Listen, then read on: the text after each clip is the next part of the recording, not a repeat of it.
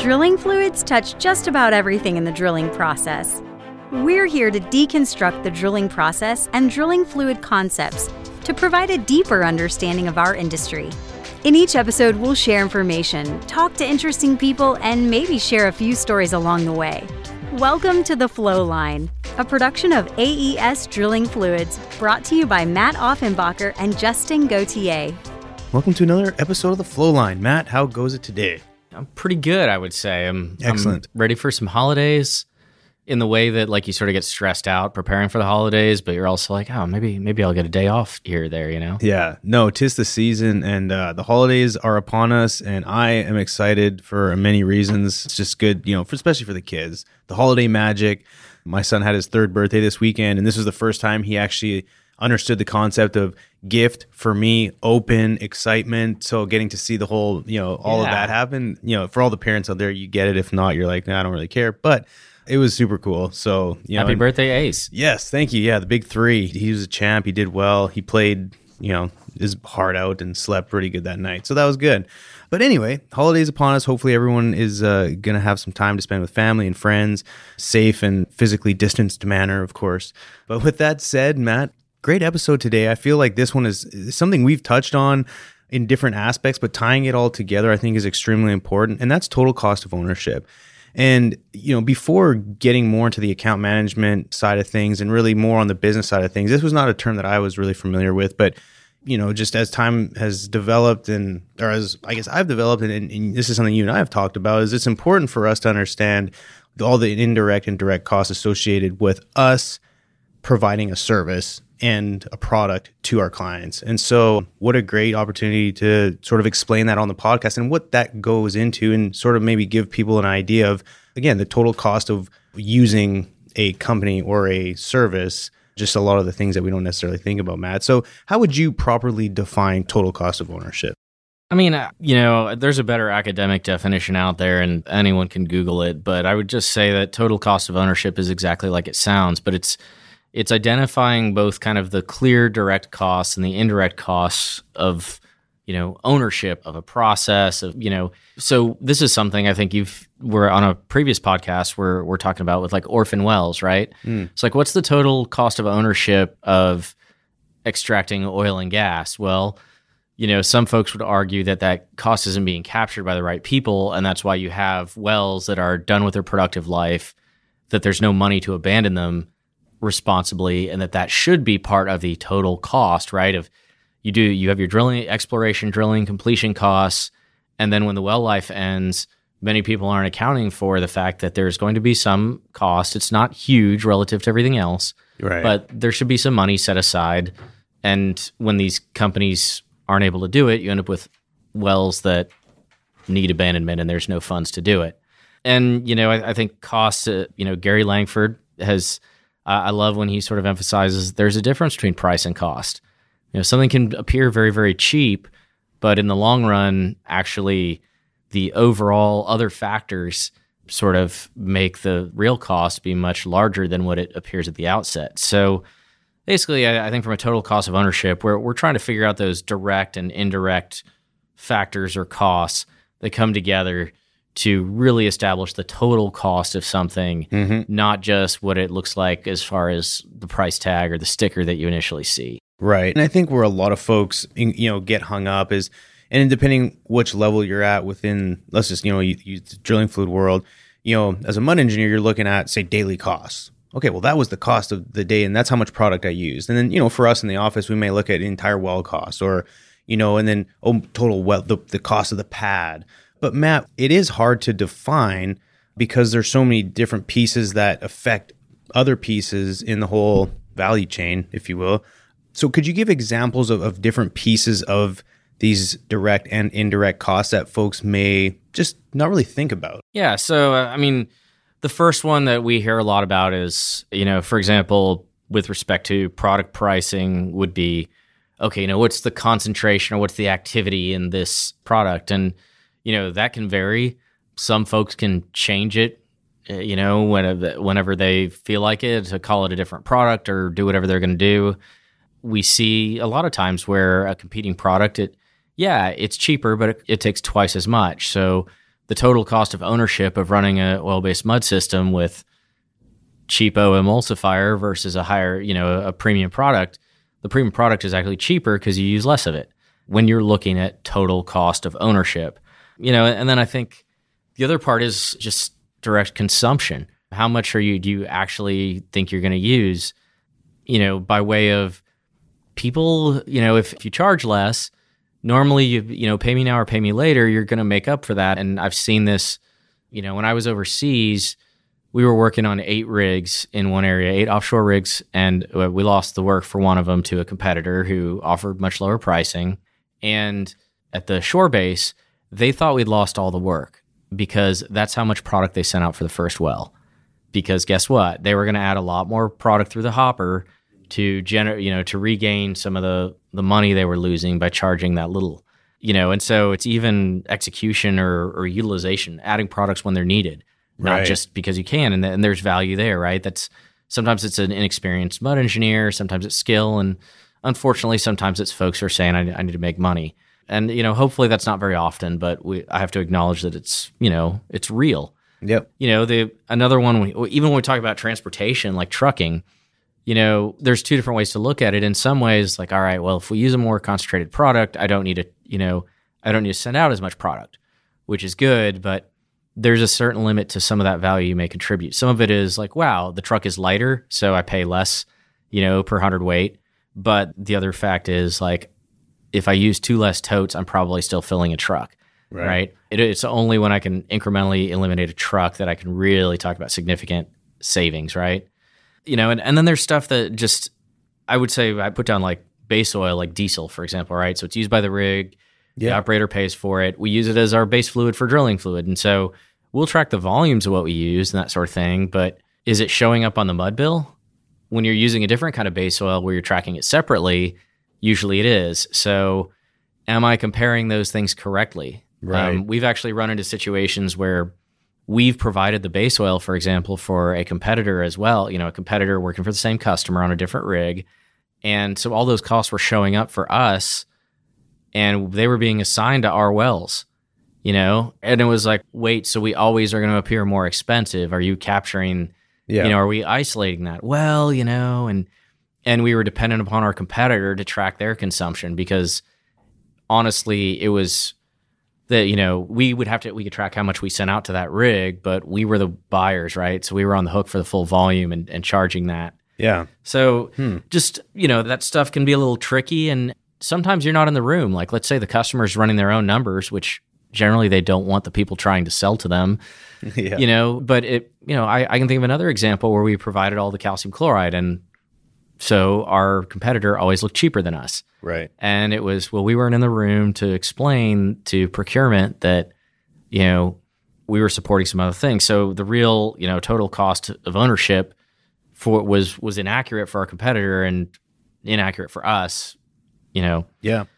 So, but kind of swinging over to some of the really big stuff. You know, I think this is where we like to say we add a lot of value thinking about rig days versus cost, right? I mean, Justin, why don't you go on? Uh, you know, how often do you try and you try and show a customer where value is when they work with us, just relative to time? Yeah, and it really comes down to it's is explaining through experience, saying you know at the beginning of our drilling campaign, you know we may have been X percent higher on a you know per sack basis or whatever looking at it on a small scale but then really extrapolating over time the efficiencies gained the days that you've been able to shave. Really you know operators are always looking to shave costs and where that considerable amount that's enough to move the needle is always through days or even times hours if they're really f- dialed in. And so if we as a company can come in and offer enough value and provide solutions or perhaps just ideas or really through our drilling fluids experience and expertise allow them to reduce their days or in some cases casing strings by being able to do enough r&d on the back end to then come up with a solution that can considerably save them either you know time or even casing i mean the cost of ownership for that well for them is considerably less and the cost of ownership ultimately even for us may get reduced even further beyond just again what they see on paper. And so again, it's been a lot of times you know you go into an office, oh well, you know these folks are a lot cheaper. Well, then you compare other data and you really look at everything more holistically instead of looking at the for you know looking at a tree look at the whole forest. That's where it comes down to. But it's oftentimes it's, it's hard to relay. And so that's where i think it's important for us as a company. I think we've done an extremely good job of capturing that data to be able to tell that story and articulate hey over time here's what we've been able to accomplish. And even showing it for customers that were already like existing customers which is you know another fantastic reason why we've developed and why we use AES analytics is because we can capture that and we can go back and we can play with data to see okay you know for the first half of 2021 here's where we were and then for the second half of 2021 here's where we are. And ultimately you've seen that total cost of ownership over time get reduced. They can then plug that into their internal systems and say wow okay hmm, what we thought AES was maybe a little bit more expensive on a per sack basis, they've actually helped us save millions of dollars. Yeah. And that's where, you know, prize is. Yeah, and it's interesting now as as we get faster and faster, and especially on conventionals. You know, it's one thing when you're on a hundred day well and you knock off twenty days, which is a huge home run, right? That's twenty percent less time. Yeah. But you know, most of our wells being twenty days or whatever, you know, is knocking off a day is you've got to do that a few times before it's real, right? Like Yeah. sometimes you can get lucky and then other times it's like, no, you've actually made a difference in our operation and we have a large enough sample set that this really speaks. And so it's it's interesting where you you mentioned, you know, days or or going down to hours where even looking at tracking well intervals going from tracking the curve as a separate section, right? Like Yeah. we don't do that anymore. Right. Uh, but most customers, the curve was a separate interval. It took, it could take a day or two. You had, you know, all this other stuff going on. Mhm. And now it's just sort of part of doing business and it's integrated into either the intermediate or the production interval. Right. And another thing too is, is talking about hours. It's not, you know, ultimately it comes down to days on wells, but sometimes you may spend a little more. Let's say customer has challenges on their trips and oh, you know, status quo is 12 hour trip in and out. Well, then all of a sudden you spend maybe, you know, say an extra grand or two on the mud to where they they're able to get in and out without having to wash ream or make a wiper trip. And then s- say they save four or five hours. Well, four or five hours on a spread of a day rate is far greater than spending a little bit more on mud. And so sometimes when we, or you know, as an industry, offer up solutions that may cost money, you know, really realizing the gain on the other side again is, is part of that as well. So I just want to mention that because it's you know we've we've ran into that where you know it's just oh just SOP to ream in and out of the hole. And it's like hey, if we spend a little more. Yes, I know our mud bill is going to go up, but your well costs are going to drop, and they did. And it Mhm. was like, okay, wow, like that was really cool to see. Yeah, absolutely. You know, and, and kind of going like taking it in a, a an even bigger kind of macro scale. You know, if you think about the economics and one of the things I've tried to emphasize, and it was more so on wells that are are going to go to production quickly, but what, what we call the net present value of oil. So you make an investment, you say, I'm going to drill here because I expect to get a return of X. So you know, it's normally if you get into the accounting side of things, you probably you borrowed money from somebody, whether it's through a bond or whatever. You borrowed money from yourself, for that matter, and you made an investment expecting a specific return. Yeah. And you put a time period on that because there's a cost of not investing that money in something else, just as much as there might be interest costs or something like that. And so, if it takes me a couple more days to drill a well, you know, in unconventional is a little different because we'll, go back and frack it, and you know, who knows when they're actually going to go back and frack it. But the closer together they can get from drilling that well and putting on production, the faster they get a return on that investment. And let's say it's a nine well pad, and you add a day to each well because it was cheaper, eh, you know, through lower cost products, or or that was sort of the math you were trying to make. Mm-hmm. And then, okay, so now you're a week and a half late to at least your frac. So you've cost yourself 10 days of, of generating return, which doesn't sound like a lot, but then you get to the next pad and you get to the next pad. And quite honestly, you know, in some cases, this would motivate operators, particularly, you know, prior to the last downturn, they would bring on extra rigs just to make sure those wells were in. Mm-hmm. But all of those rigs were drilling at slower rates. And the reason you needed more rigs was to make up for the slow rates of the other rigs. And so you just have these ballooning costs. And as efficiencies returned, it was, well, we don't need nearly as many rigs and we can get our product to market much faster. So there's a lot of knock on effects, but that's when, you know, I mean, you never talk to a drilling department that says okay to drill slower. Like, right. yeah. um, they don't like to hear that. But at the same time, there's also the notion of accepting anything less than you know the maximum fastest return.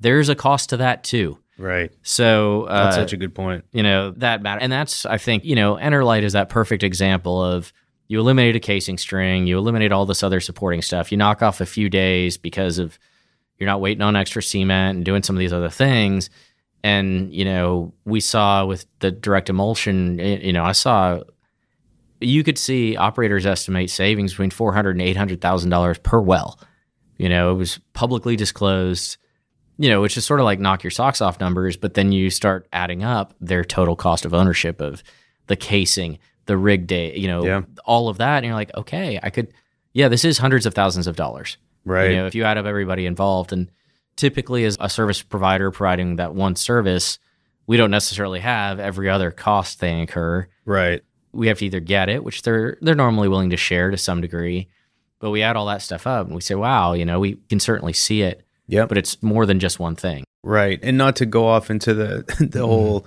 ESG world, but a lot of this stuff too, we as a company or even operators, a lot of stuff if we can capture enough data can show that we're actually making, you know, right now there's a big push for operating sustainably. And so let's, you know, if we can eliminate trucks, eliminate product waste, that's eliminating, you know, vehicles on the road, you know, and ultimately lowering their carbon footprint, which, you know, again, it's, it's one of those things that's kind of the boogeyman right now, but it really plays into it. And if you can save a casing string, think of how much just the energy input of that extra casing string just on a macro level you know manufacturing the casing all this and that and trucks on the road. And it really like the something we do it's like the butterfly effect. Something we do mm-hmm. that's so small may have a great impact on the whole you know project. And so again you could go on and on and on with it but but there's there's so many components that make it important and if we could somehow continue to capture it and understand that it really just helps everyone understand why we do what we do and why you're paying the price that you are because of these great outcomes. Absolutely, and it's another reason why we're always asking our customers what their what their costs are at levels of Yeah. granularity they're uncomfortable answering. Like it never hurts to ask, and certainly when we have good relationships, we say, "Look, let's make sure we have the whole picture here." And you know, this has been a, like you know, kind of going on the you know, we've had a few folks go back to water based mud here and there for a variety of reasons, and you know, one of the interesting things we run into, especially in these longer laterals, is you know, pipe life. So yeah, per barrel, water based mud's cheaper, but with the cost of steel right now and some of these other things, if you're running higher sustained torque, you know, we've talked about corrosion control and that sort of thing, and hopefully that's being properly managed. But there's a chance you're going to trash some pipe. It's going to fail more quickly than oil based mud. Mm-hmm. And, you know, that's a very, we don't know if, you know, how much faster, right? But some folks we talk to say, no, you, you have to sort of move pipe into the consumable column now, which, okay, that sounds really expensive. And so, how much do you get out of it? How does all of that work? That's a difficult calculation on total cost of ownership. But it could be that maybe you're not saving as much money as you thought because you get hit with, you know, pipe replacement charges or Right. Those yeah, sort you're, of things. You're just shifting costs around. exactly and that's you know I, th- I think that's a big fear of some folks and so and and rightfully so so it's something we need to track and we need to have a better understanding of is how are your inspections coming out you know are our mitigation efforts working and you know it, because it is fascinating you know so many of these factors are sort of some of them are always the same they're always high cost or not some of them are sort of variable and like even looking at disposal cost well, what's a, uh, you know, if I can dispose of it on site, that's obviously no transportation. As you mentioned, you know, carbon footprint, all that stuff, or we're all pretty happy, which is great. There are other situations where new disposal options open up. You're seeing some of this out in West Texas where new types of disposal options are available, and that alters, you know, your overall cost. Maybe you still have to transport it, but maybe your disposal cost per barrel goes down. Right. And then how does that affect my decision making on what types of products I use? You know, and and what's interesting is you can see this on a macro scale when you go to certain parts of the world where like only a certain base oil is approved for a certain type of disposal. Guess what? Everybody's using that base oil. You know, if it's got to be paraffin based to for the uh, land farming, in the area, you're using a paraffin base. No matter what base oil you love, you're probably using a paraffin Yeah. because it just it lowers your cost so much that it makes a difference. Other times, not as much, and you know you you know let's say that oil based and water based mud cuttings all had to be disposed of at the same place, and they cost the same to dispose of. I don't think would ever be true, but let's just pretend. Mhm. Well, then you know oil based mud may actually be cheaper because I'm probably going to produce less waste volume with oil based than water based, right? So, you know, you have to think of all of these factors and put them all together. Right. And it's a shift, it can be a shifting landscape depending on what you're up against in the location you're at. Yeah, no, that's a good point. I just don't think a lot of, at least at least folks that I've dealt with, it's hard to really think about all of that. Sometimes we don't have the time, sometimes we don't have the resources, but again, it all plays together. And I think it, you know, it's an easy argument to be had.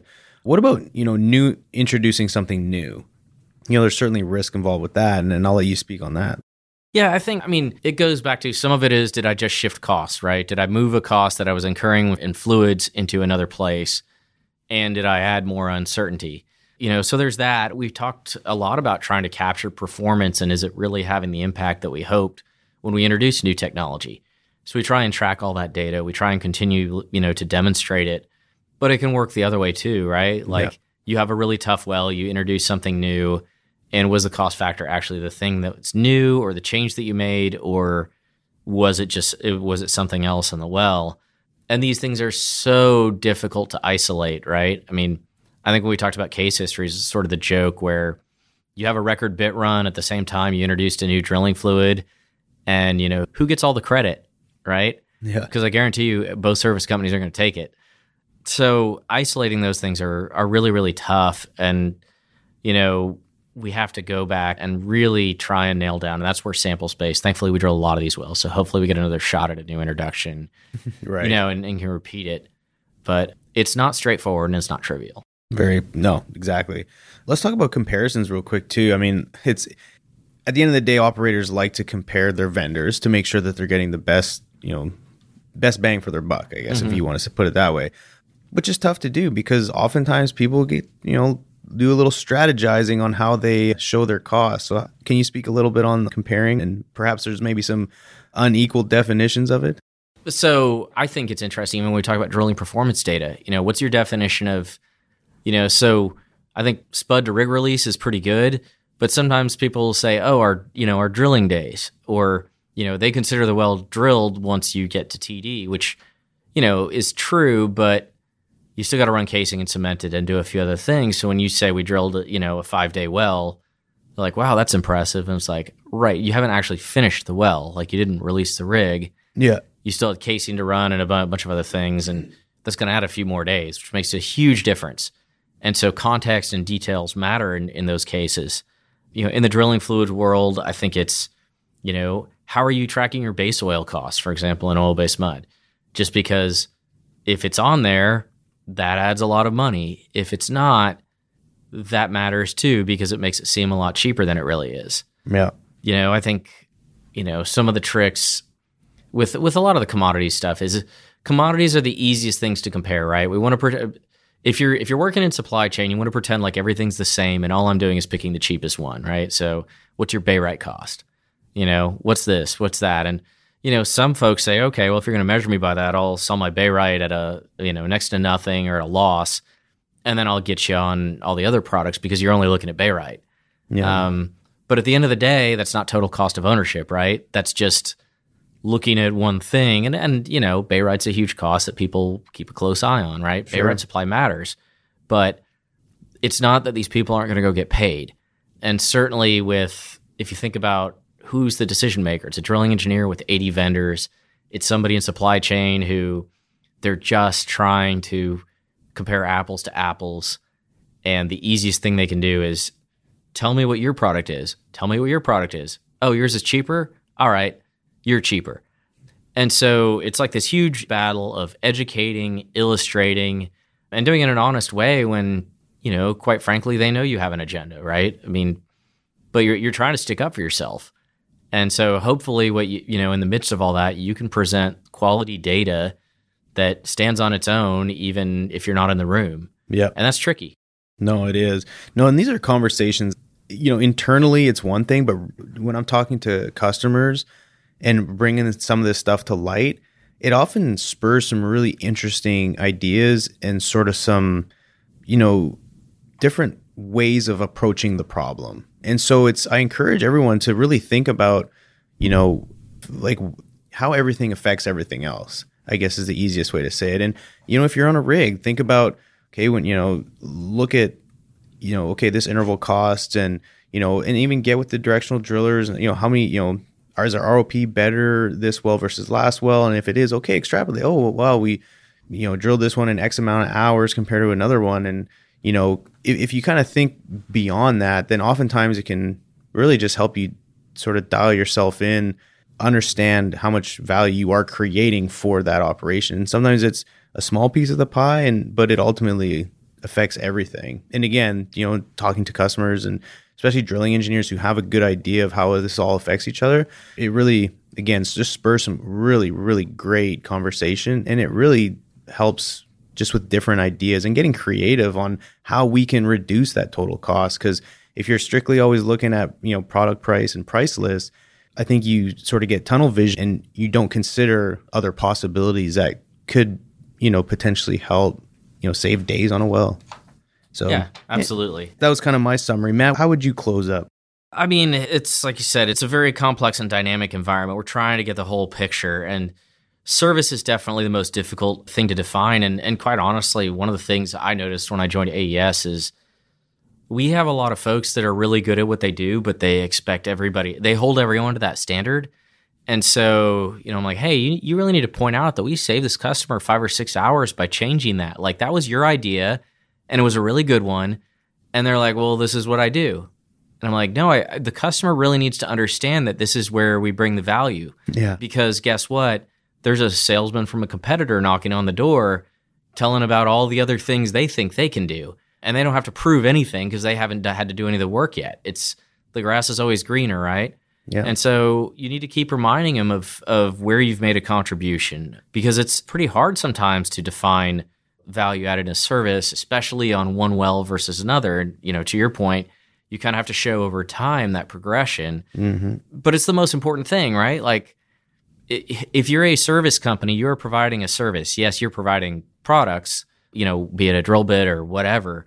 But the fact is that there's some sort of support to that that adds the value that's necessary to maximize the benefit. Yeah. Where someone says, you know what? I you know, I don't want to go with the cheapest. I want to go with the best. Right. Because that's where the value is. That's where the lowest total cost of ownership lies. And you know, value attribution requires a lot of information.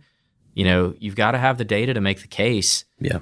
And I I mean, like I said, I think we're we're good at it, but we could always be better. Just looking at, and I think those the exercises with customers say, okay, let's find all the pain points. Let's find you know, even when you talk to a customer about it, you know, they say, well, we always have to ream through this section and, you know, it adds a few hours.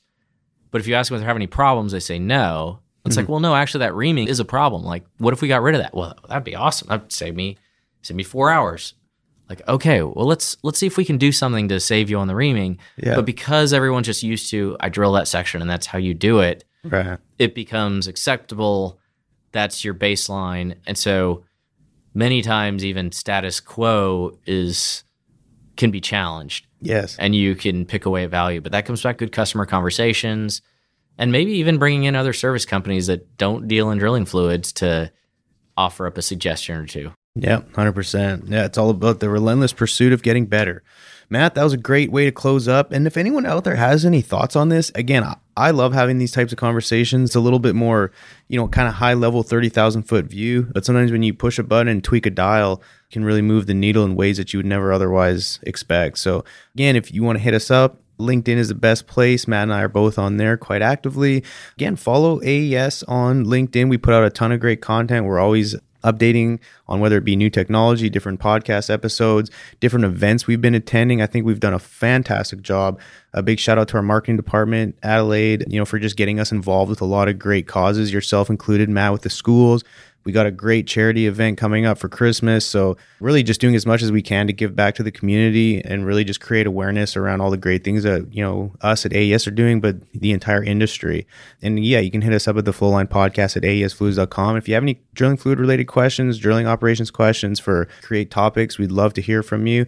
And with that said, happy holidays, everyone, and we'll catch you next week. Take care. Thanks, everybody. Thanks for listening. Please tune in next week for another exciting episode of The Flow Line. And remember, may your returns always be full and your trips always smooth. Views expressed in this program belong to participants and not their employees. The program is for informational purposes only and cannot take the place of seeking professional advice. Copyright AES Drilling Fluids.